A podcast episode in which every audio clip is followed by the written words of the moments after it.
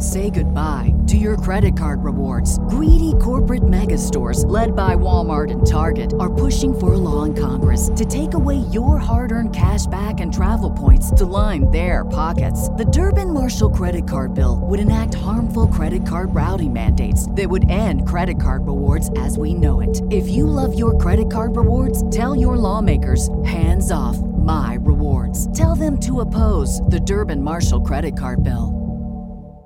Catch those springtime vibes all over Arizona. Break out of the winter blues by hitting the water at one of our lake and river parks. Take a hike among the wildflowers. Just make sure to stay on the trails and leave the flowers for the bees. Discover Arizona's best kept secret and visit azstateparks.com slash amazing to start your springtime adventure. You know that fresh produce is the best produce. That's why at Kroger, we invest in local farmers to bring you seasonal picks that taste fresh from the farm good, like sweet corn, refreshing watermelon, and juicy peaches. So whether you're a delivery lover, a picker upper, or you shop in store, your local produce always tastes 100% fresh, or you get a 100% refund guaranteed. Kroger, fresh for everyone. Write that, write that down for me, Saito. Write that down for me, Saito.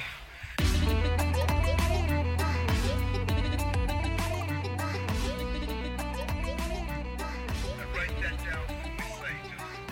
Write that, write that, Hi, everyone. Welcome back to Write That Down. I'm your host, Justin Knipper. I'm editor at FightGameMedia.com and staff writer at F4W Online and WrestlingObserver.com. And I'm back with a pro wrestling author, historian, and broadcast journalist, Mr. Fumi Saito.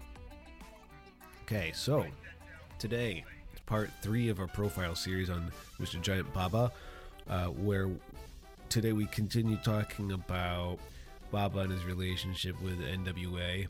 We, we kind of picked up on uh, where we left off last week, and we continued talking about his work with NWA until the late 80s, until his split with them, until it became the the walled garden of the 90s. We'll talk about that probably another episode, probably the last episode. Mm, today we also touched on the original four pillars of JWA. Uh, we'll get into that early on in the show as well. Uh, the episode also digs deeper into the dynamic between the relationship between Antonio Inoki and uh, his rivalry with Baba throughout the 70s and 80s, and the this type of quote unquote war between All Japan and New Japan, and NTV and TV Asahi. Uh, also, and how it connects to what the identity of All Japan was, and what the identity of New Japan was, and how they were different, and why they were different the repeated theme of establishment versus anti-establishment in this Baba versus Inoki war. Talking about the philosophical roots of everything. It sounds a little uh, deeper than it really is, but it's something to you know. It's important to the story. We talked a lot about it today. We'll, we'll wrap our series on Baba next week with part four. I wanted to let you guys know if you haven't already, please take a second to subscribe to the Fight Game Media Network podcast feed. Wherever you download your podcast, Spotify, Apple, Downcast, Stitcher, wherever you download your shows, so that you can get write that down in your feed as soon as it goes up. Okay, it really helps us too. Um, also, I wanted to mention that I recently put out a digital book of all my New Japan Strong television reports called Stronger Than All. It covers all the shows, all the television broadcasts that they put up on New Japan World from 2020 to 2021. It's available on Amazon Kindle right now. If you want to buy it for $4.99 or if you have Kindle Limited, you can read it for free if you have a subscription. So check that out as well if you're interested. Oh, and one last thing questions, okay? Tweet us questions, email us questions, okay? I'm at Justin M. Knipper on Twitter. Fumi's at Fumihiko Dayo on Twitter. Uh, we're gathering questions for uh, Q&A soon, so send them in, all right? So, Giant Baba Part 3 on with the show. Let's go. Yeah. Okay. Um, this is the third episode of Giant Baba Legacy. That's right. Then uh, we already started talking a lot about NWA, uh, National Wrestling Alliance, uh, the, the influence in Japanese wrestling. Mhm. Uh, last episode, I went, you know, that to rewind the tape a little bit back to 1969. There was no New Japan, there was no All Japan yet. The still old JWA, Japan Pro Wrestling, Nippon Pro Wrestling, right? And the, the, the very first NWA World Champion they acknowledged as NWA World Champion was Dory Funk junior Mhm. And, and in December 2 of 1969, both Baba and Inoki already established main event superstar, right? They individually challenged NWA title in Japan. That pretty much established the fact that, that there was something above Japanese wrestling. Mm. Does that make sense? Yeah, Yeah, the, the status or, or stature of companies because within up, the hierarchy. up yeah. until then, yeah, up until then, you know, 64, 65 on, Giant Baba was the biggest superstar of all and international heavyweight champion. You and I talked about it. And I mm. asked some non wrestling fan, English speaking, native speaking English, you know, American person, okay?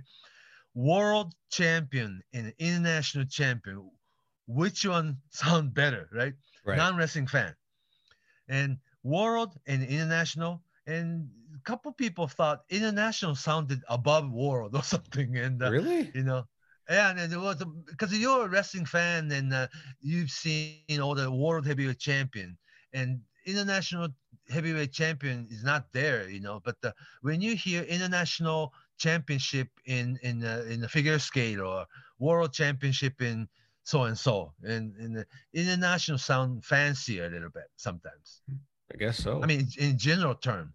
Anyhow, up until 69, Dory Funk Jr.'s short little, you know, like a one week tour, when then NWA World Champion Gene Kiniski or then World Rest, Worldwide Wrestling Federation champion Bruno Sammartino toured Japan, they came in with their individual champion belt on their- on their waist, but they didn't defend their title. Instead, Bruno Sammartino Gene Kiniski individually, they challenged Giant Baba's international championship in Japan.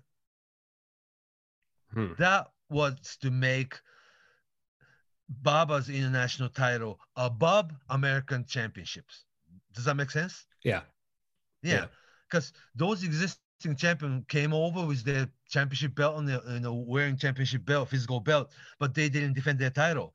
They came in, came to Japan and challenged Baba's title in '67, again in '68. Always 60 minute time draws, so, they were equally strong. But the fact that the existing world champion like Bruno Sammartino and Gene Kiniski at the time came to Japan and had a this network primetime special title match thing. Uh, the Baba was a champ, international champion, and these Bruno Sammartino, Gene Kiniski,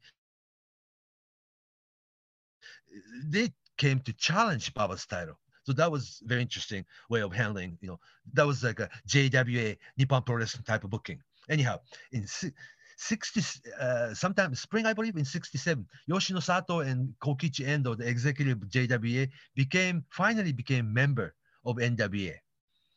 And the name NWA, you know, is getting really strong about this. It's like, oh, it's kind of like a W, you know, in boxing, WBC, you know, WBA. The, now it's IBA and WBO and all that, right?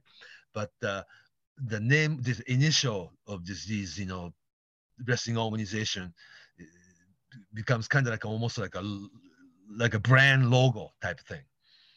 And uh, reading oriented Japanese fan became more educated about the organization of America, National Wrestling Alliance, uh, Verne Gagne's AWA, American Wrestling Association, and of course Bruno Sammartino champion, that uh, Vince McMahon Sr., Vincent James McMahon's Worldwide Wrestling Federation. It's like there are three different big organizations in America, man, kind of thing in Japan.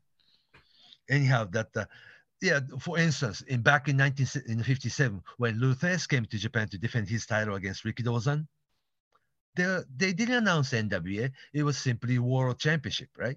hmm But in 69, when Dory Funk Jr.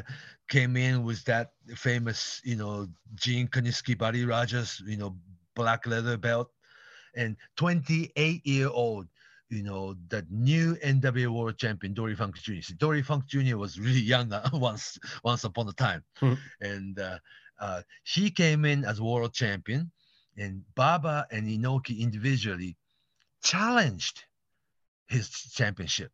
So that really, as a kid, I mean, in my experience, wow, Giant Baba challenging world championship. Antonio Inoki challenge you know, as a challenger, you know, having a title match against Dory Funk. And sure enough, that uh, both title match, Baba against Dory Funk, Inoki against Dory Funk, both time it was again 60 minute draw, you know, so no winner. But Dory Funk Jr. successfully defended his World Heavyweight Championship, NWA World Heavyweight Championship. Uh, you know, that pretty much conditioned Japanese audience. There is there was something bigger and better, like as an organization or the governing body of professional wrestling, that something above Japanese wrestling. Does that make sense? It really, I'm assuming it made him come off as big time. He's the guy to beat. Baba was the man to beat. yeah, up until then.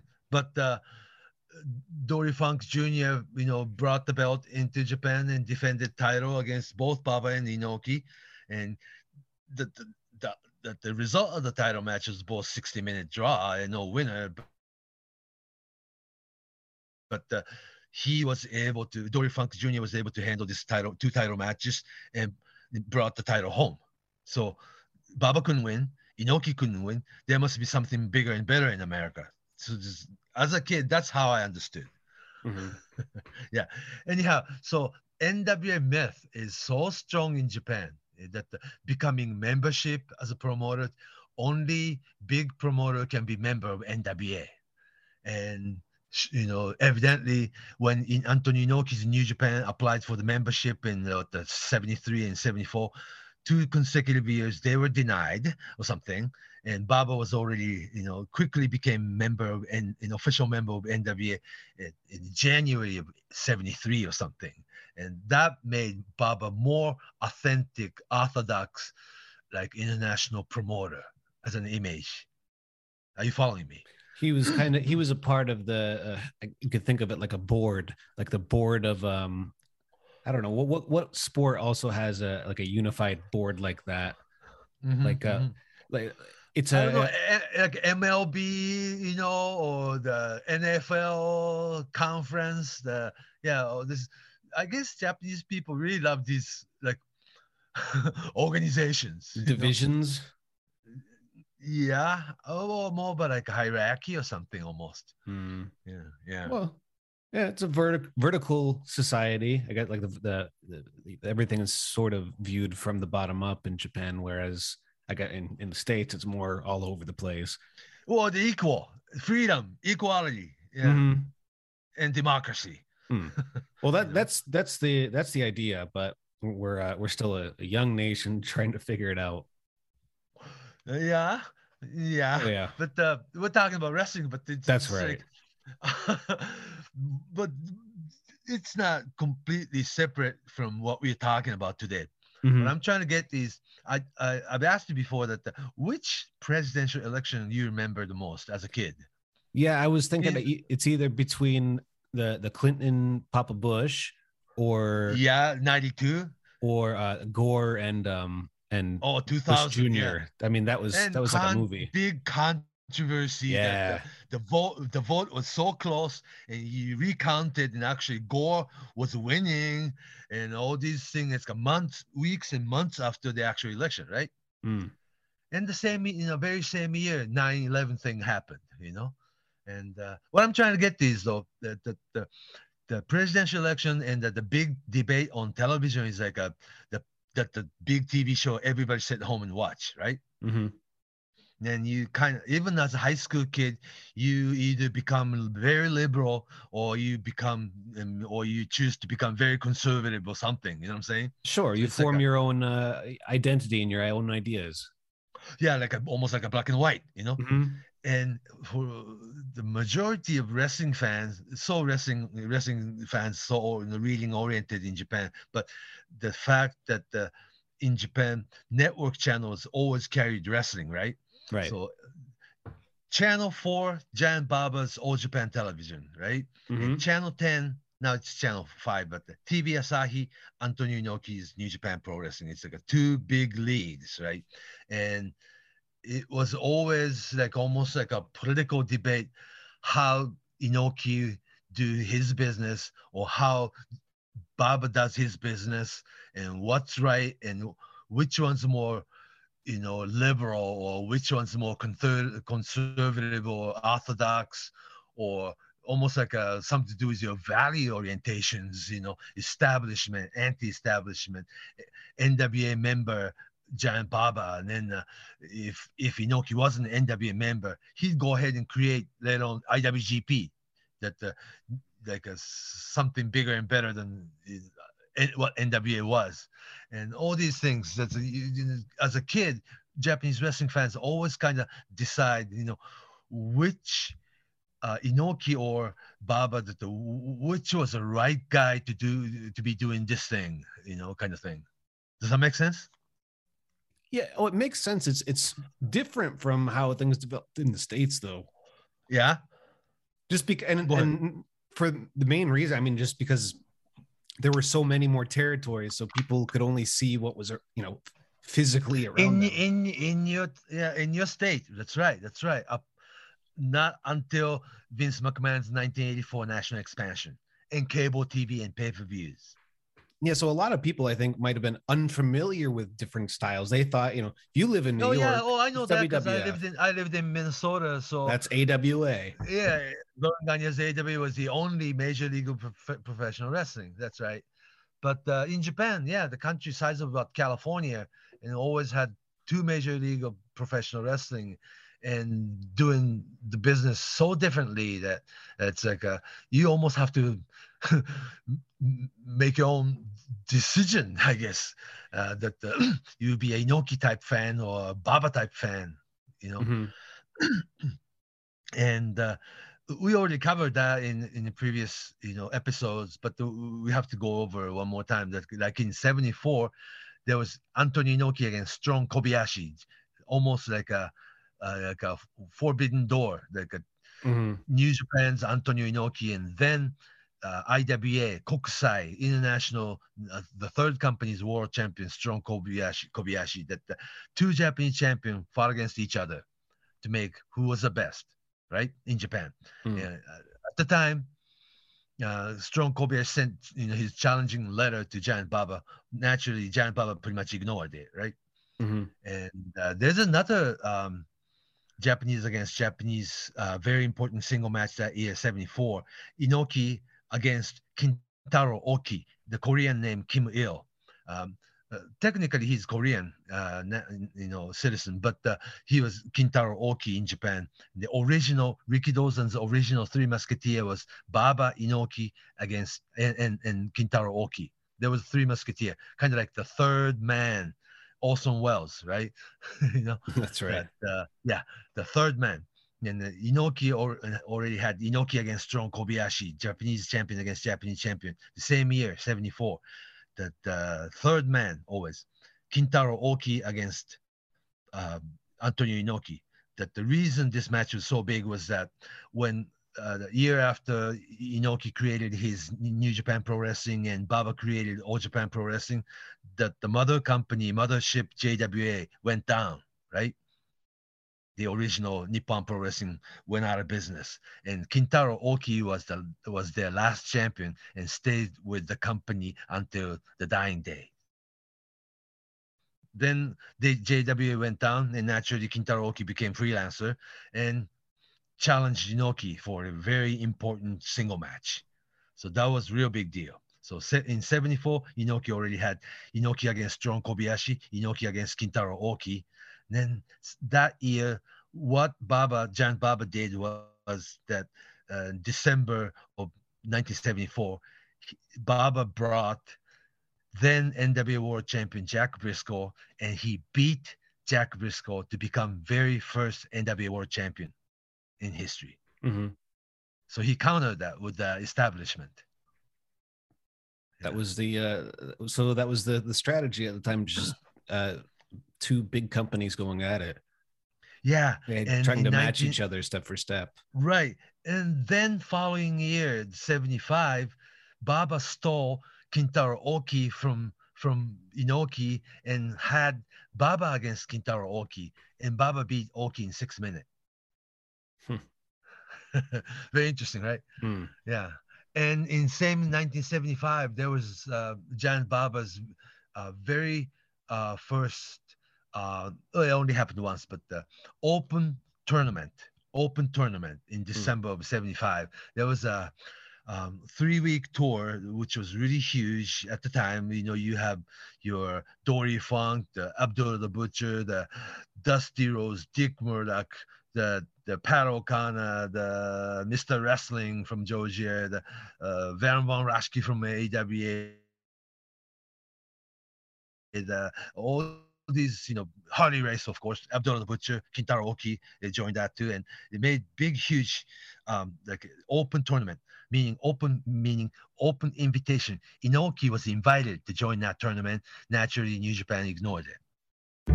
NFL Sunday Ticket is now on YouTube and YouTube TV, which means that it just got easier to be an NFL fan, even if you live far away. Like maybe you like the Bears, but you're hibernating in Panthers territory. But with NFL Sunday Ticket, your out of market team is never more than a short distance away, specifically the distance from you to your remote control. NFL Sunday Ticket, now on YouTube and YouTube TV. Go to youtube.com slash presale to get $50 off. Terms and embargoes apply. Offer ends 919. No refund. Subscription auto renews. What's up? It's Kaley Cuoco. When it comes to travel, we all have a happy place. I just went to my happy place. I just went to Maui, and it was truly amazing. Priceline has always been about getting you to your happy place for a happy price with deals you really can't find anywhere else. Like up to 60% off select hotels in Costa Rica or five-star hotels for two-star prices in Cabo. Go to your happy place for a happy price. Go to your happy price, Priceline. Interesting, huh? Pretty. Uh, I mean that. So when both companies got started in 72 what year did things i mean it was pretty heated from the get-go but when did it really start to heat up between baba and inoki in the battle between both the channels It's always, I guess, Inoki felt that uh, uh, Baba was the person that he has to compete back in 65 when they started, you know? Mm. Yeah. F- you and I talked about that too, but uh, Baba is five years older than than Inoki. See, when Rikidozan signed these two big rookie, Inoki was 17 and Baba was already 22 being baseball player and, um, and the former Giants baseball player, kind of big sports celebrity turning into pro wrestler. Inoki, relatively unknown, unknown 17 year old, you know, the the discus, uh, that the, that the shot putter truck runner from Brazil or something. Mhm. So uh, Inoki was always looking at Baba as somebody that the, that that's somebody I have to beat. And whereas Baba didn't really think about it that much. Yeah. And Baba was the first one to be sent to America and headlined all over America when Inoki was washing Rikidozan's back. Does that make sense? Mm. and uh, Year- it, yeah. it paints a picture it paints a very uh, specific kind of what like tone or the dynamic of the relationship between baba and inoki Yeah, yeah. And you and I talked about already talked about this on, on, on Inoki episode that Inoki didn't get to go to America until after Rikidozan's passing. that's right And two years staying in States, he didn't really go to mainstream territory like your big NWA territory. He traveled to he, he toured LA. He spent a year in Oregon. He had time in Central States in Kansas uh, months, a few months is probably six months in Houston, Texas, then went to Tennessee, and not really big league, right? I mean, it's a territory, that's fine, you know, but uh, Baba was, you know, headlining Madison Square Garden when he he traveled to states, and he had a the Olympic Auditorium title, you know, that you know world title match in Los Angeles. You know, this is like what what was different, you know. And there's uh, one myth that uh, I don't know it, it was a fantasy or a fiction story or or real, but uh, when on on Baba's Baba's way back to Japan and Inoki's way, you know, into the states. Those two met in L.A. in Japanese restaurant. Okay, Mm-hmm. sometime in '64, and I'd say like uh, January or February of '64. That the Baba on his way back home and Inoki just starting the U.S. you know tour. Those two met, and what Baba did was this crumbled hundred dollar bill, put this you know the crumbled hundred dollar bills into um, Inoki's pocket. I'm not going to use this. Keep it. Good story, right? Mm. But it was only on Tokyo Sports paper, and nobody really witnessed that. you know what I'm saying? Mm. Story is very famous. Those two met in LA, and uh, one's going home, one's start traveling, and the Baba, you know, f- finishing up his U.S. you know, you know, tour, and he had a bunch of crumbled hundred dollar bill in his pocket, and on his way home, I'm not gonna eat it. Hey, you keep it and put the, you know, the, the crumbled hundred dollar bill just into Inoki's pant pocket. Okay. Inoki said, "Thank you very much." It's such a good story, but it's a myth, right? Probably. Mm. Has to be. Yeah, maybe because there was no photo for it, you know. But the story itself became very famous. Anyhow, so anyhow, they you know you know you know Baba started being a big champion, you know, in JWA, and Inoki spent his, time in states. Comes back two years later, but did not join JWA. Instead, he and his buddy Toyonobori started the you know Inoki's very first outlaw outlaw promotion, Tokyo Pro Wrestling in 60, 66 and whatnot. And uh, that company went down, and Inoki joined JWA again uh, in 67 or something. And for five year period, Baba and Inoki were Happy Day International Tag Team Champions. Then they had to go split, you know, separate way. Anyhow, that the let's move this move forward a little bit. So 75 open tournament. All the big, huge superstar from America, you the Giant Baba as a promoter, he you know invited all these American superstars to have this three-week tournament, and Inoki countered this with just one match: Inoki against Billy Robinson, December of 1975. That was this you know big, big story.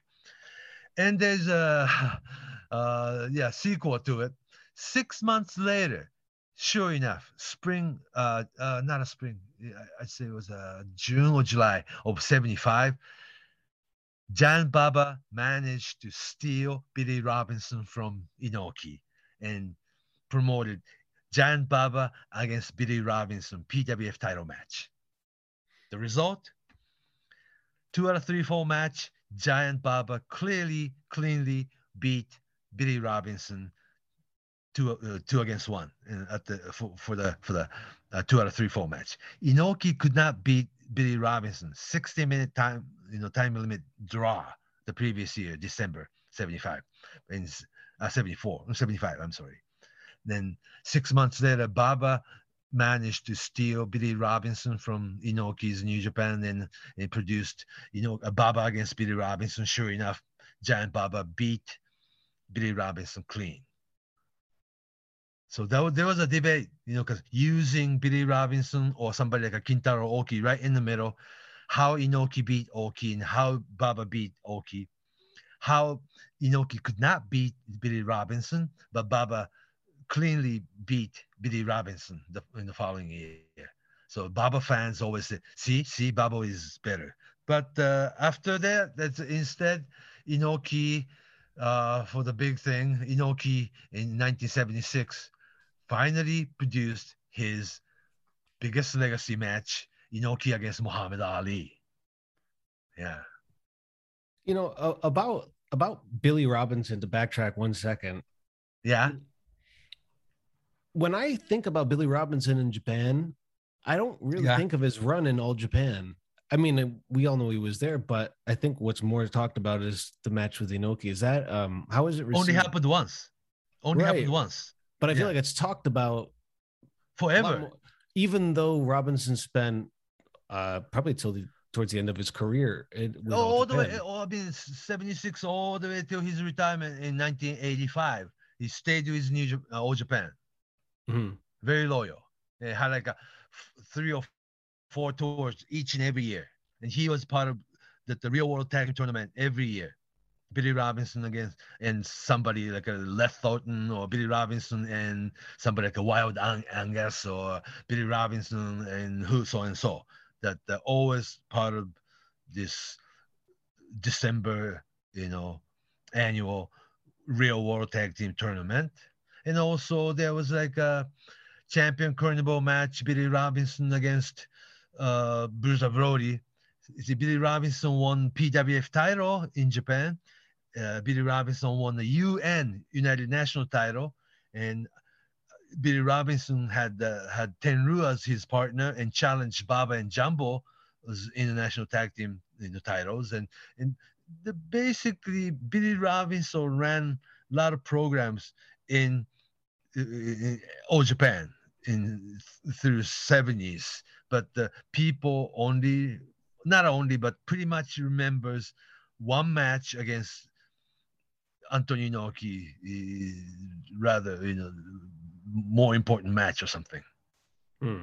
Is that what you're saying? Yeah, because that's just how I 'cause perceive it, but I- I yeah, don't know how they talk about yeah, of course, yeah, oh yeah, of course that uh, only happened once. Inoki against Billy Robinson. They talk about it like it was the greatest wrestling match ever. They talk about it all the way till today. And Billy Robinson actually spent a lot longer time as Baba's All Japan. That's a fact. And uh, after he retired, you know, between 1999 to 2007 or so, uh, all the way to maybe like 2015, then on and off for 15 years, 20 years, Billy Robinson came back and and lived in Tokyo, uh, being a coach and an instructor at the Snake Pit Gym in Koenji. Yeah. And I became very, very good friend with aged Billy Robinson.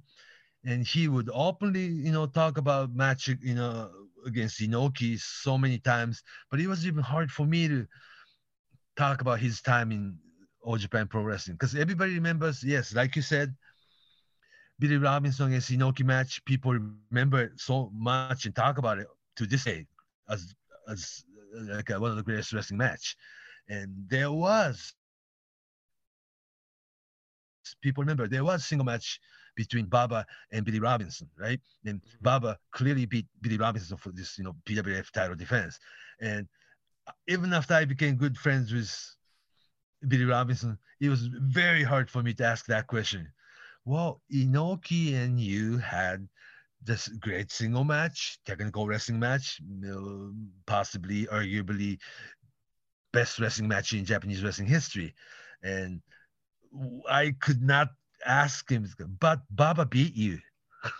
I mean, old fashioned guy, right? Right, right. Yeah, it was so hard. And how Billy Robinson put it was that Inoki was great wrestler and Baba was great promoter and honest person. Not so I much mean, on the wrestling. Uh yeah, but it's not I'm not like uh I cannot really ask him like hey, hey, hey, Billy, you know? I understand. Yeah. You know what I'm Um, saying? But I mean that that idea, I think that's fair. That's a fair view. and also he he understand the fact that uh, he was under contract with All Japan for next nine years or so, and really basically made living uh, with Japanese tour, you know. Mhm. And uh, he was there with O- O- O- Giant Baba's All Japan until 1985, until the day he retired from wrestling. And uh, so he um he is grateful, you know, for the- you know for the time with All Japan. But the match he'd rather talk about was always the one with Inoki. Mm. Interesting, huh? Mhm. Yeah. But much like Karl Gotch, you know, Billy Robinson did not really talk about the mechanics of professional wrestling moves. You know, he only only wanted to teach catch as catch can. You know, Right. like what you do, yeah, at the gym. You know, you, but he didn't really deny that the merit of bouncing off the rope. You know, because he didn't deny that. It's like uh, if if the rope is there, you use it. That's fine. oh yeah, can you bounce off the rope? It's a, he never said it's bad thing. So it was interesting. Yeah. I mean, bouncing off the rope is like a pro wrestling 101, right? Right, but how um when you think about MMA today, nobody's bouncing off the ropes. yeah, but uh, oh, well, they still bounce off a rope now. In MMA? No, no, no. I mean, a professional wrestling. Oh, pro wrestling, yeah, yeah. That's right. Yeah, but the, even in in in in the catch as catch can, you know, class, when somebody or I asked him, you know, that using rope okay, it's like utilizing professional rope is just fine. You know, just like it's not like tossing your all, all the, the opponent to your to the rope and then you expect him to come back. It's, instead, you run to the rope yourself and bounce off the rope yourself and come back with big shoulder tackle. That's how you use the rope. Oh, okay, sir. You know what I'm saying? Mm. So it was okay for Billy Robinson to use ropes. Oh, that's another subject for another day. And yeah, back to this um, promoter Baba and promoter Inoki always competing, competing, not directly communicating with each other, but when the Billy Robinson match happens, yeah, Inoki has greatest match of all time. Then All Japan and Giant Baba steals Billy Robinson from him. When Kintaro Oki single match happens, In- Inoki against Kintaro Oki, Inoki beats him in 12 minutes with ruthless backdrop suplex. Then uh, six months later, Baba steals Kintaro Oki from Inoki and beat Oki in six minutes.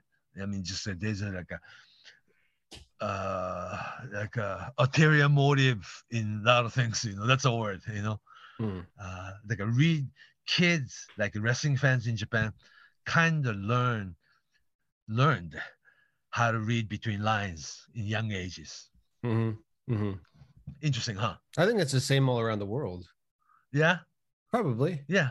I yeah mean, because it- who's gonna be who? Yeah. I mean, it's also just the nature of this is the nature of wrestling is or the reality of wrestling how real it is. It's not there's not real or it's not 50 50 it's just really really large scale. Uh, it's it's it's a gray area and it's it's gray or less gray wherever you go around the world so i think the more you watch the more you kind of have to build that sense up. your your own foundation of understanding yeah what is what is uh, sh- the truth or what should i be listening to Mhm. and so on and you always have your own favorite you know Yeah. sure we all have our different ways of enjoying it too Yeah.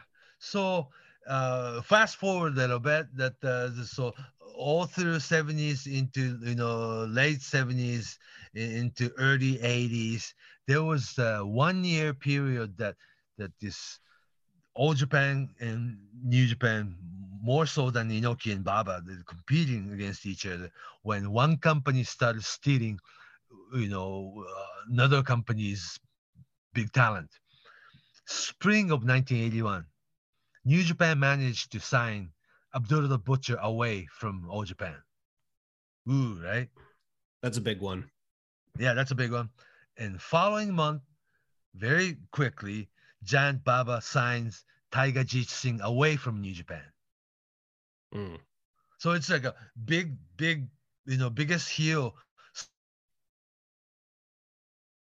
switched aside, you know, because all through my childhood almost, Inoki against Tiger Jeet Singh pretty much all year long, whereas Giant Baba against Abdul the Butcher on t- TV all year long, you know, pretty much. As your typical, I mean, your, you know, regular big bad guy opponent of you know e- you know each company. And Inoki or I should say more like TV Asahi and New Japan company signs Abdul the Butcher away from All Japan and TBS you know Nippon TV then quick enough that Giant Baba and NTV Channel 4 steals sign away Tiger Jeet Singh away from New Japan in addition to Tiger Jeet Singh of course his blonde hair Japanese heel partner Umanosuke Ueda come with him too, right? Mm. Then there's uh, Dick Murdoch and Kim Duk, Tiger Chan Lee, Tiger Toguchi. They were signed away from All Japan and then signed with New Japan. Then then uh, All Japan still uh, Chavo Guerrero and and then then junior heavyweight champion, and this a lot of wrestlers switched side. And very end of 1981, the the final uh, the final day or final match, final show of real world tag real world tag team tournament. Bruiser Brody, Jimmy Snuka against the Funks. Okay, that was the final. The Funks, Mm. Dory and Terry Funk against Bruiser Brody and Stan Hansen. Who shows up with denim and cowboy hat?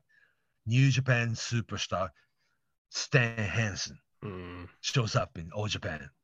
That was the biggest, biggest surprise. But pretty much Shield uh, stealing each other thing is like a, Baba signed Stan Hansen away from Inoki's, you know, New Japan, and that's where Stan Hansen would, would you know, spend next next 20 years until his retirement.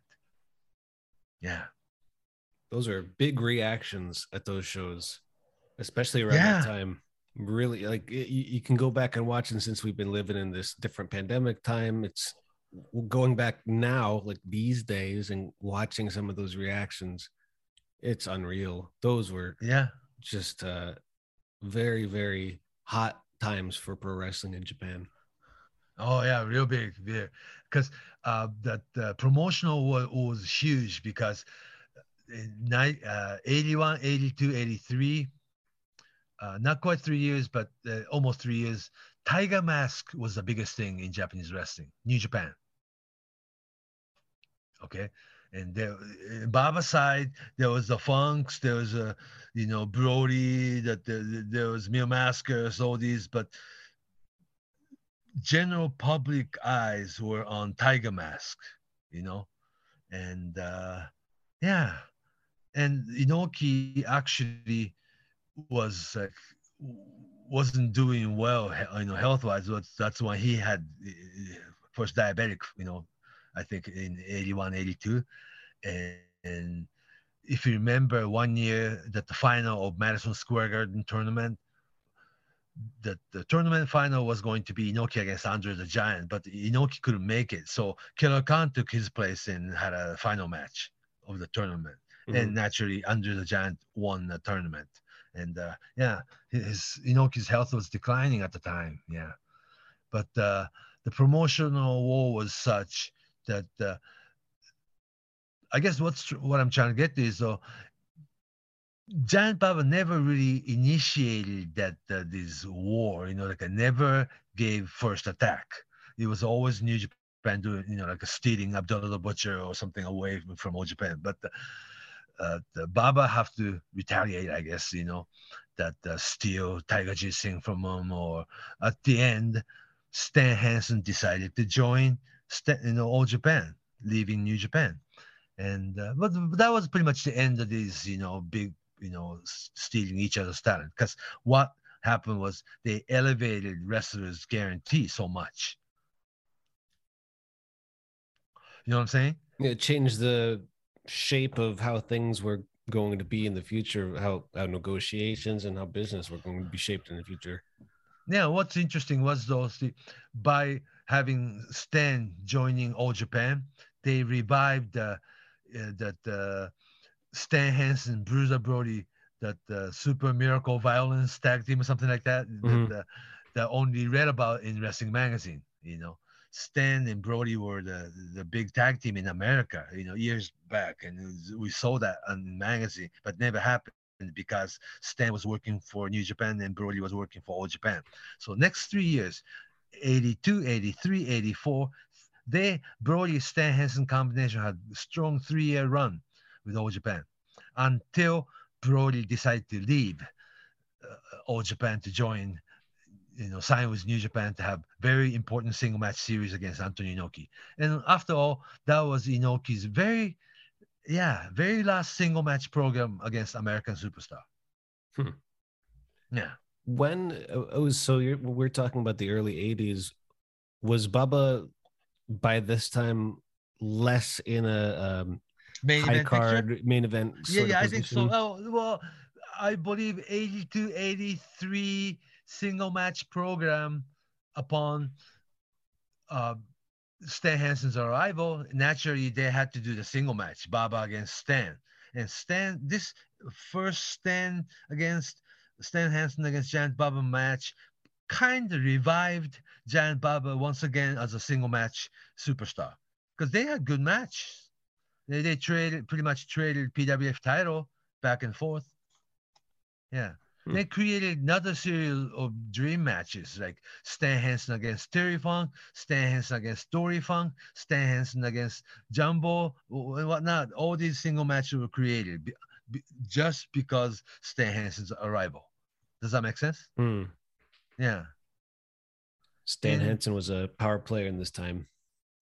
Oh yeah, and then it's just uh, uh, it's very similar to Stan and that what Terry Funk was in '70s, but he was much bigger cowboy. You know what I'm saying? Physically, hmm yeah, and he worked complete heel style, but somewhat somehow working heel style, he was still cheered in Japan.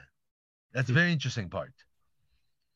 Uh, he always worked all the way, and I mean, he all the way to Misawa, Kobashi, Kawada era. He was mm-hmm. he always worked heel, right? But people always loved Stan Hansen. It just has uh, has to do with the character of Stan Hansen. I mean, like a, he looks like a likable person, right? Hmm. Yeah, I mean, if you, if, you, if you had to uh, make a, a general guess of why people love Stan Hansen so much in Japan, what would you Yeah. what would you think? What would you say? Uh, uh, no nonsense. Just go out there and just does what he does and beat everybody.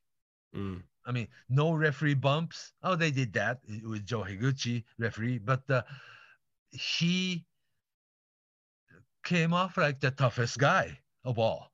you know what I'm saying? Mm. Right. Yeah.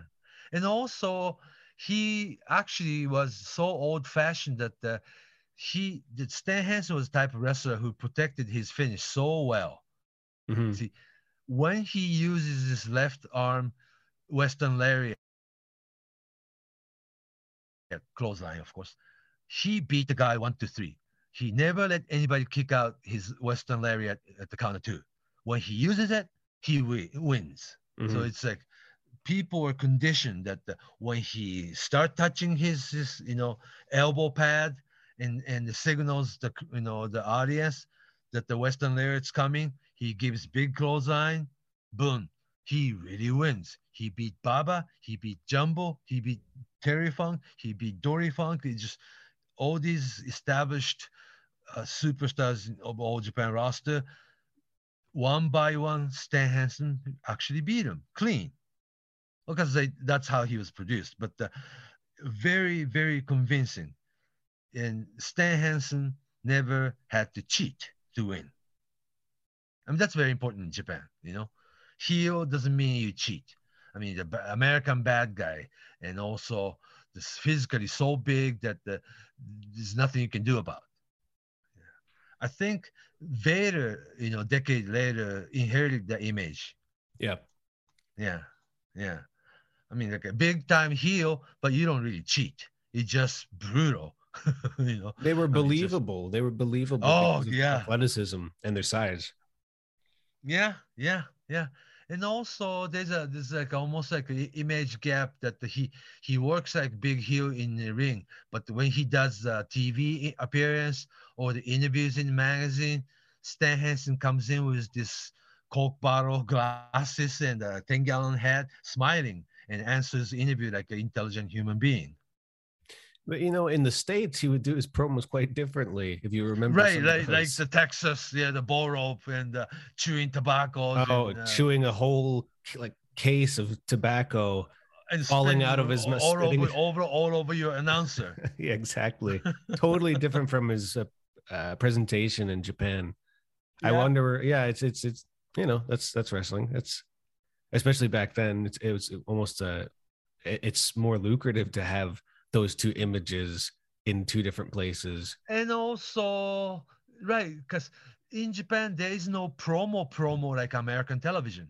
Right. You know, you don't ha- grab a microphone and do your gimmick. You know, uh, when you do the interview uh, or even television interview, or they do like a sport interview, or or a magazine interview for that matter, they come to hotel and uh, you have a room to sit and do the interview, and the photos being taken and the videotape being videotaped, and that Stan Hansen shows up like a gentleman. Same way Brody was too. Yeah. hmm So uh, they're not just crazy person. Come off pretty crazy in the ring, and technically he's not like wrestling wrestler, right? He does punches and kicks and stumps and the big knee drop by the apron and then the elbow drop and the clothesline at the end. What what's the wrestling moves, right? Mhm. But uh, just so convincing. This guy beats everybody clean. you know that was Stan Hansen and uh, yeah, and then also I think that the Stan backstory of uh, Stan Hansen and Jumbo Tsuruta, uh, you know, had spent their rookie years together in Amarillo. That helped too. You know, there's a photo in the magazine that the rookie year Stan Hansen and and, and Jumbo Tsuruta in the same apartment complex. You know, they shared ramen noodles or something. Mm. Good story, huh? Mm. And also uh, Stan Hansen trained under the Funks, you know, in rookie years. That helped. hmm Yeah, yeah, Yeah, there was a kind of the connection uh, in Japan. There were a lot of Texas based or Texas originating workers from Amarillo. Not Yeah. just not just uh, Americans, but you had Jumbo, you had Tenryu who was there. There was um yeah. Well, Ted DiBiase, Dick Mhm. Slater. Yeah, of course. Yeah, and So- Stan Hansen yeah, taking over where Terry Funk was standing. I think that's also something that really gave uh, um, All Japan a more NWA flavor because it was a lot of, you know, they, they did send regular talent that was popular in both the States and in the NWA and in Japan, like the Yeah, yeah, yeah, and then also aged, aging Terry Funk against Mhm. Stan. And then people want Terry Funk to win, but uh, younger Stan Hansen will beat Terry Funk. You know, Uh, 1984, 1983. yeah, around there, yeah. Mhm. So that uh, the new generation, like uh, they weren't all that much younger, actually. You know what I'm saying? Right. but right. uh, yeah, but uh, Stan and Brody against Dory and Terry Funk. Oh God, it was like a gen- b- battle of generation that the Stan Hansen, Bruiser Brody era has come. You know, Hmm. yeah, that was very interesting era. But the Giant Baba was there to produce all that Mm. and not really involved in the main event program. S- still working every night though, uh, the six man tag team situation. You know. Yeah. So he was just at the, I guess, in the in by the mid '80s onwards, he was more of the creative and you know uh, a business type of role. Yeah, but never really retired. Right. But never was in. He was still picture, yeah. wrestling every night. every night, every night. Yeah, six man tag team and come in and do his big boot. Yeah,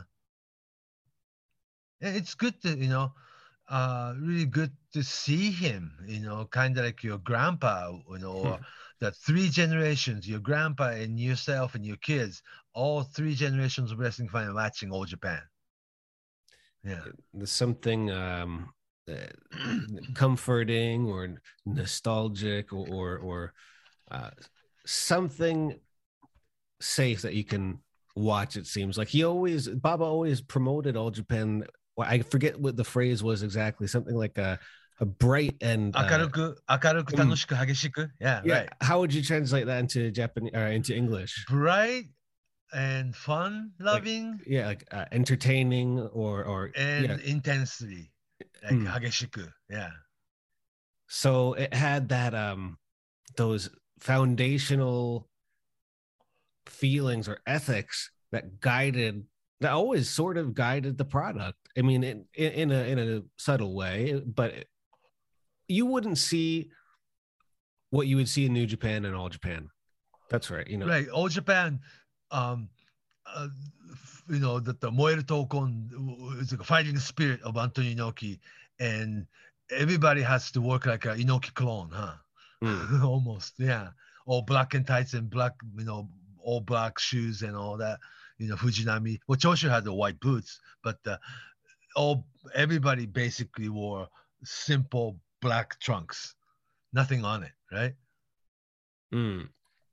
And you said earlier it had an appeal to you know if you were a young man in your 20s it's going to appeal to that demographic whereas you know could you let's let's talk about that a little more because especially in the 80s uh, when when the the head to head battle wasn't as intense it was still going on but it wasn't it wasn't like in the late 70s uh, what was it like uh, the differences between the I guess Japan and old Japan. Yeah, and the, the fan the bases. Mid mid mid eighties into late eighties. Yeah, what, by the time Baba had turned into more of a promoter and had that more promotional. Yeah, yeah we have to. Yeah, um, New Japan was always like a Japanese star against Japanese star oriented, mm-hmm. huh?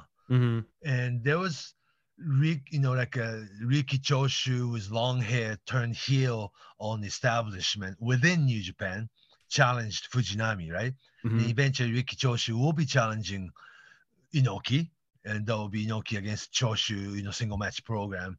And there was UWF, you know, the, the Akira Maeda, Nobuhiko Takada, the Yoshiaki Fujiwara, the uh, whatnot. They are challenging Inoki within New Japan frame, mm-hmm. like, a, like a changing professional wrestling into their style of professional wrestling and physically that's what Inoki was doing initially, but the late 80s version of Inoki couldn't really handle, you know, single match against Akira Maeda to have convincing single match, right? And therefore, Akira Maeda against Antonio Inoki in you know in mid 80 never took place.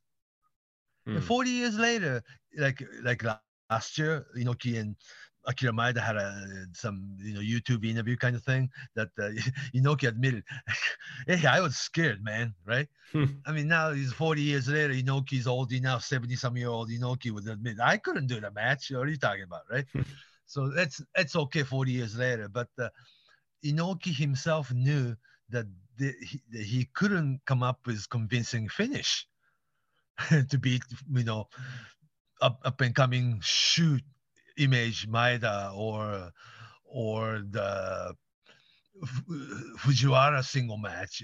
Fujiwara, Fujiwara at the same time was always willing to put Inoki over fine, but uh, Inoki had trouble coming up with his, his convincing storyline that uh, he, like almost contradicting himself that uh, he, Inoki was the one who was going to change professional wrestling into legitimate sports, wasn't he?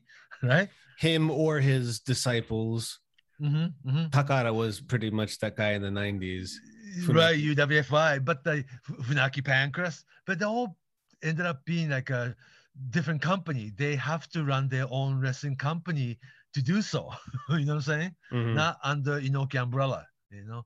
So, but Inoki produced more Japanese superstar than than than than you know Baba. See, Baba always had lots of American superstar and Jumbo and Tenryu you had to wait for Misawa, Kawada, Kobashi, and, and, and Taue until late, late 80s. Mm. And there was then also there were two year period, 85 and 86. Riki Choshu and his 15 guys signed with All Japan and worked All Japan. Remember? Mm-hmm.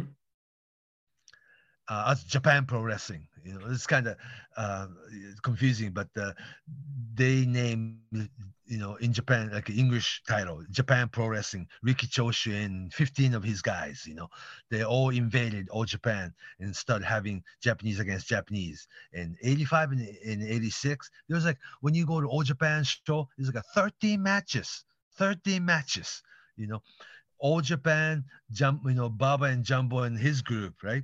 And Riki Choshu, Japan Pro Wrestling, they're 15, 20 guys, and Americans and also Rusher, Kimura, the Ashura Hara, the ex IWA, you know, Kokusai guys. You know, it's like, it's like you couldn't fit everybody at, at the Korakuen Hall dressing room. You know, guys were dressing in the stairways. it was a time period. Then 87 that uh, Riki Choshu and his 15 guys returned to New Japan, and somewhat, somewhat, somehow, All Japan, uh, that the crew become come, kind of skeleton, right? That's when Tenryu turned heel for the first time, up against Jumbo Tsuruta. Therefore, Jumbo against Tenryu became very strong program Mm. this time. Yeah. And um, so what happens in one company uh, affects the other company. Does that make sense? yeah, they sort of needed each other to uh, somehow not exist but thrive. Yeah, I guess. Yeah. Yeah, yeah.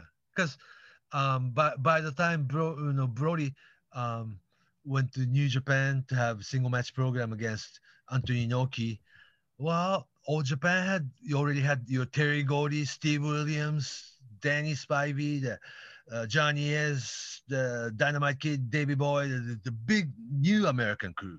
Yeah. And Jumbo, uh, you know, used young Tiger Mask Misawa as his partner, and Tenryu had Ashura Hara as a partner. It's like a different, uh, two or three different faction within Old Japan. So they have pretty healthy big roster again, and uh, yeah, and Baba just was producer and promoter, never retired though, always worked uh, six man tag team situation right before intersection, you know, intermission. Yeah. And thinking about um, the kind of uh, the makeup of both companies, it was also New Japan for the most part was like you said more of a Japanese centric company Yeah. owned yeah. by Japanese television company. Um, it, it gave it a different flavor. Yeah. And I guess um, Antonio Inoki was always more elusive, uh, right? Mm-hmm. That uh, kind of mysterious. Whereas Giant Baba was openly promoter, mom and pop, Right. and Mr. and Mrs. Baba running a company, and all these Japanese wrestlers are their children, kind of thing. Mm. Yeah. Yeah, I guess I guess the late seventies, early eighties are also where we started to see the beginnings of his his rookies, his children. Uh, Yeah. we already Jumbo, Tenryu is there. Uh, Actually, Onita, young, young, young Onita, right, Mhm. right. um, and then a little later you'd get Misawa and Kawada and Kobashi. Sure. Yeah. Um, so this, I guess, was also when Baba was backstage. He was also, you know, cultivating the garden. He had uh, all of his all of his sons ready to go for the late '80s and early '90s, and it kind of he, yeah, like we were talking about, it faded out. He sort of faded phased himself out of the main event picture. It wasn't the same as you know we were talking earlier about Billy Robinson and Baba beating him in six seven minutes, but Uh, but Baba beating him in three out, two out of three fall match, and Hmm. beating Kintaro Oki in six minutes. Yeah. mm, Yeah. So it's not like uh, that the direct combat against what New Japan does. Right. It's Different of style. a- yeah, yeah, and pretty much like just into their own world. You know, that's what pro wrestling should be. Yeah, because when when when Inoki was you know aging uh, as a headliner, he Inoki wouldn't retire. Instead, he'll go to politics, right? Yeah. It seems like yeah, yeah he he he ducked out. he became politician. Yeah, yeah, like a real politician and won the election and all this, you know.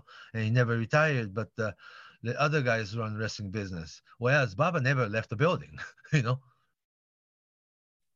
So, Yeah.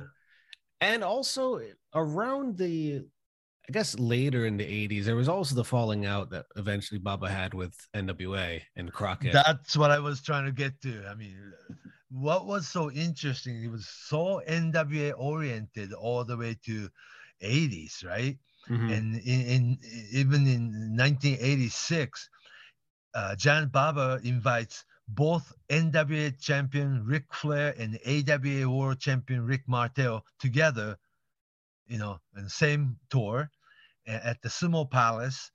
Ric Flair against Rick Martel, NWA World Champion against AWA World Champion happened in Japan. Mm-hmm. Yeah. Of course, double count out. Yeah. that was a sort of an all Japan, uh, like, or, or I guess was this Baba's, you know, idea or trend of the trend of the double count out finish? Uh, not a trend, but I guess there's something they had to because you know, you you see Japanese wrestling fans. Oh, I guess after the ma- magazine started becoming weekly, you know, the summer of '83, uh, baseball magazine shows, you know, magazine became weekly pro wrestling, Shukan Puroresu. And following year, Gong magazine became weekly, and there was a weekly fight, you know, the tabloid paper out of Osaka. So, and Big Wrestler magazine that became weekly, and Tokyo Sports had that the Pro Wrestler uh, magazine weekly. So there's like a five different weekly magazine covering wrestling that come out every week, right? Mm. And they have news stories. So they're forced wrestling company to be a little bit more honest about what's happening, right? Because mm. they cover it, you know and uh, double count out finish became or the D, double DQ or no contest or somebody get DQ'd, you know, all these things became so predictable. It's like that hurt the business because when, like you said, yeah, Ric Flair, NWA champion against Rick Martel, AWA champion, double title match, that looks good on paper, but you know, smarter fans were just going to predict, right, double count out finish coming, right? Mm. So Baba sensed it. It's like it's not the thing to do anymore in late 80s. They really Giant Baba was the first promoter to erase that notion. Therefore, what would you do? You don't have those matches. And right. also, you don't produce Ric Flair against Rick Martel again. you know. And when Jumbo against Tenryu single match, you have finish. And that's when All Japan became really, really popular again in like in late. See, after Riki Choshu and his 15 guys left and went back to o- o- o- New Japan, see, All Japan fans were afraid. It's like, oh God, we lost all those big stars, right? And we still have Stan Hansen, we still have Jumbo, but Jumbo was you know always good, but never was as popular as New Japan Superstars. Hmm. Really, yeah. And uh, but if you remember, you know, Jumbo became very first AWA World Champion, and you know, beating Nick Bockwinkel in Japan, and actually kept the title for the next three months. He, he toured all the AWA territory until he dropped the title to Rick Martel and all these and everything. All the title match was televised in Japan and it, it placed Jumbo as very special, your main event guy, right? Mm-hmm. But uh, still back the you know wrestling fans' mind that the, but there's when you have two superstars on single match situation, Baba would always choose DQ finish or double count out kind of thing, and just not. I mean, it's like a, it's hard to go home you know, after the show like and feel good about it. You know, hmm. people want to see finish, right? Yeah, especially if every month the big match of the month is pretty much that. I mean, yeah, when Inoki do the thing, you have Riot, right? Right, right. yeah. So Baba actually sensed it as a promoter, and since he's not an active top talent, that uh, he was able to order wrestlers uh, his new rules, you know, clean finish, you know, mm-hmm. I guess that was around the time.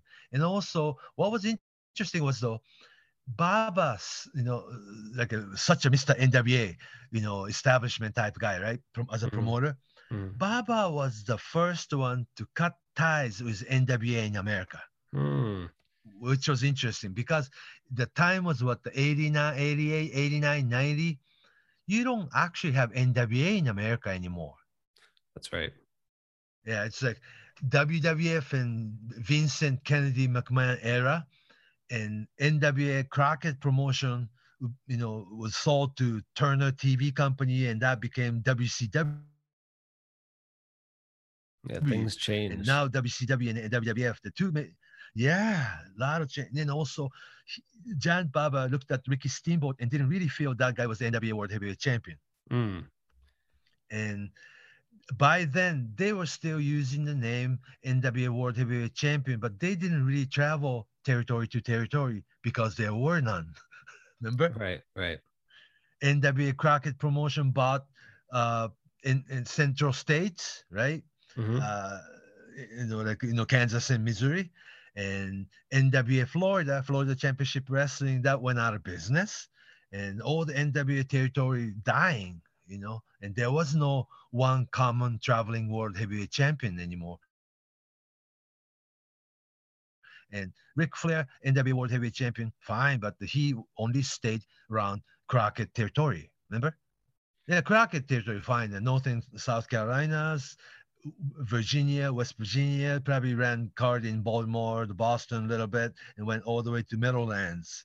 But uh, Giant Baba didn't feel obligated to that anymore and says there was no, I mean, big governing body as NWA as we knew it anymore, right? Mm. Yeah.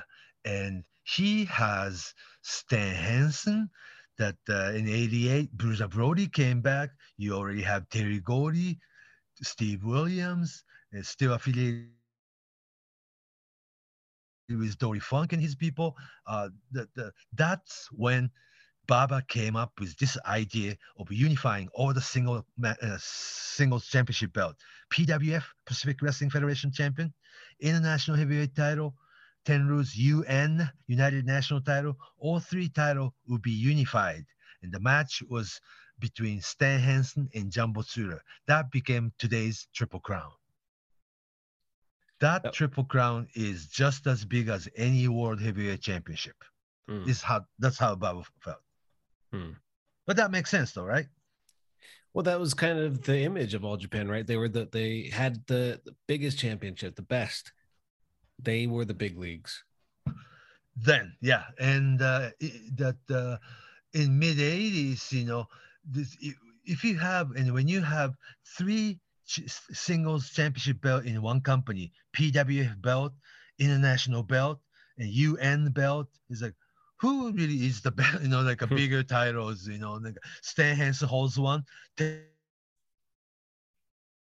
Tenryu holds the UN, Jumbo holds international heavyweight title. They're individually defending their own title in same show. It's like I was scr- scratching my head myself, you know. so, but the create, creation of Triple Crown was like a really really big thing, and it was very symbolic because it was a very first year of Heisei era in Japan. Ah, okay.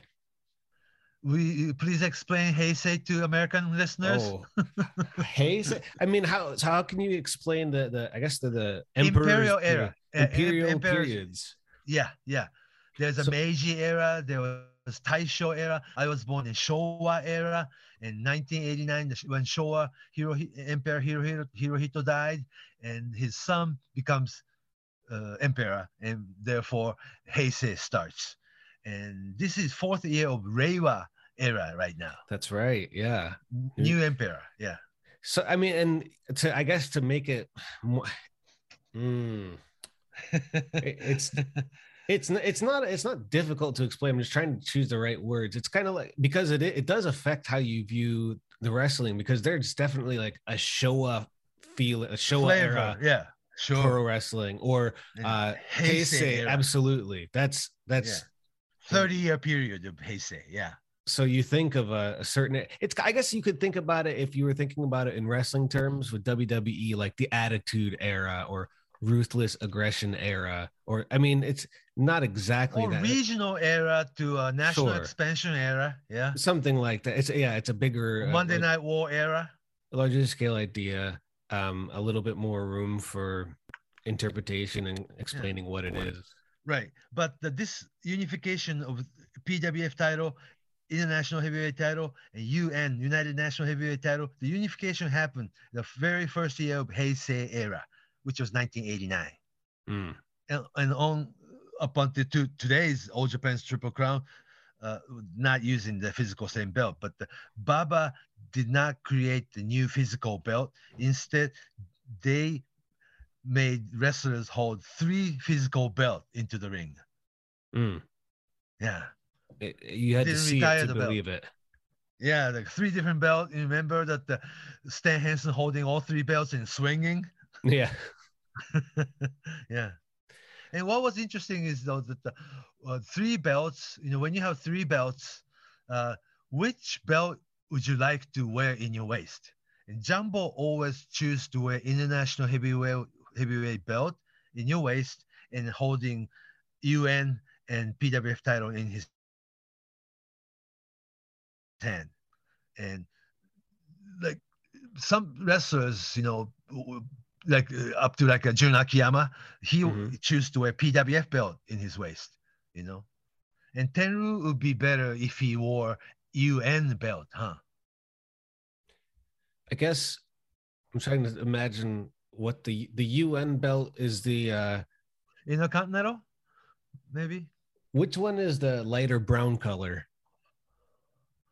Uh, lighter brown color. Uh, it, uh, that the black belt over Lou Thesz design belt is PWF. Right. and uh, Eagle Belt. uh, the- Okay. initial Eagle Belt is Yeah. international. Yeah. And Stan wore none of them. you know, he always held three, all three belts in his hand. Steve Williams choose international belt to wear. hmm Yeah. And all the all the way to like people like uh you know Yoshihiro Takayama or Minoru Suzuki, they held the belt in their hands too. Though. Sure. What Keiji Muto did in 2002, he wore all three belt in his waist. He did that, and I remember he also would wear them across his neck. Tag team belts. So he when he had five different belts. Mhm. Yeah. Very creative. But the championship belt is like very meaningful in Japan.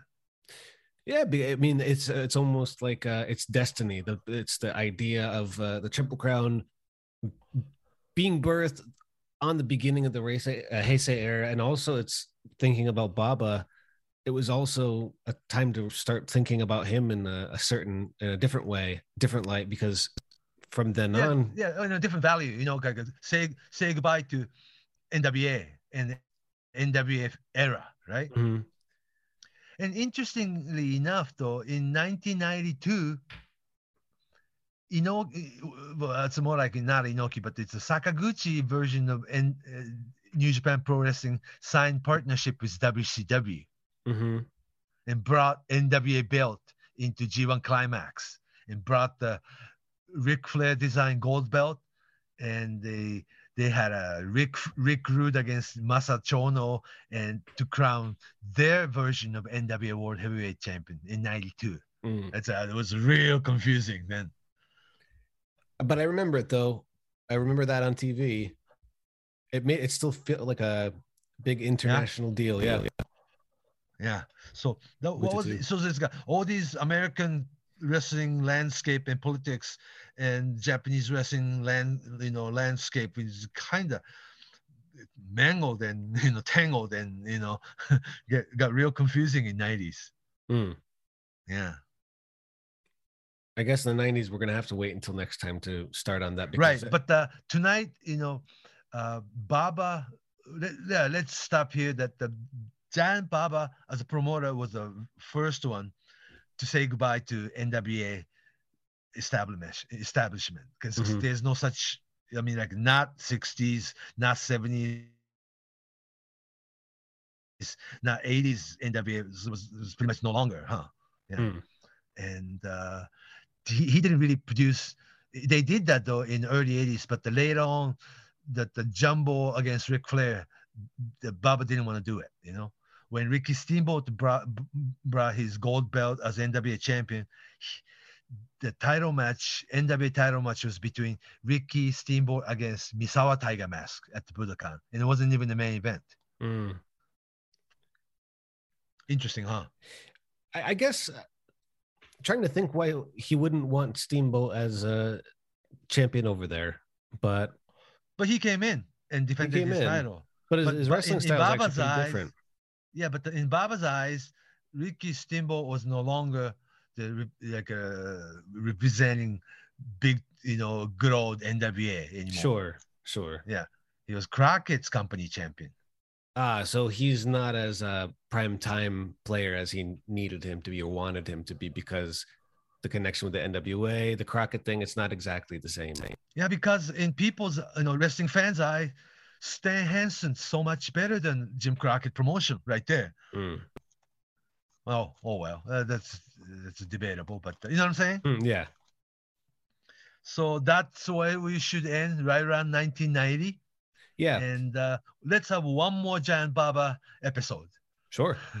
Yeah. Yeah, because uh, yeah, next time we'll, we'll focus on the, the later part of his uh, career as a promoter because it was like you said, it's promoting without any association with the NWA. Um, different but time. He had his roster, American roster. Yeah. Mhm. And we'll talk about the rest of uh we'll talk about Motoko Baba some more. We'll talk about all kinds of rise of. Misawa, Kobashi, Kawada, Sure. Taue, yeah. Yeah. Whole new generation of later on to be your four pillars. and you can say his his sons or his uh, grandsons of the All Japan era, Mhm, the mhm. railroad era. Right. And also the lion logo of New Japan still exists today. And the Jap- Japanese map on the globe, the All Japan logo still exists to, to this day. Yep. Same ones. Yep. All right. Let's wrap it up. Okay, so how can we reach you on social media, Fumitan? Uh, on Twitter, Fumihiko Dayo, F U M I H I K O D A Y O, Fumihiko Dayo on Twitter, or just Fumisaito on Facebook. And I'm at Justin M. Knipper, K N I P P E R on Twitter. Um, we'll be back with you next week with Giant Baba Part 4. So, Fumi, take it away. So long from Tokyo.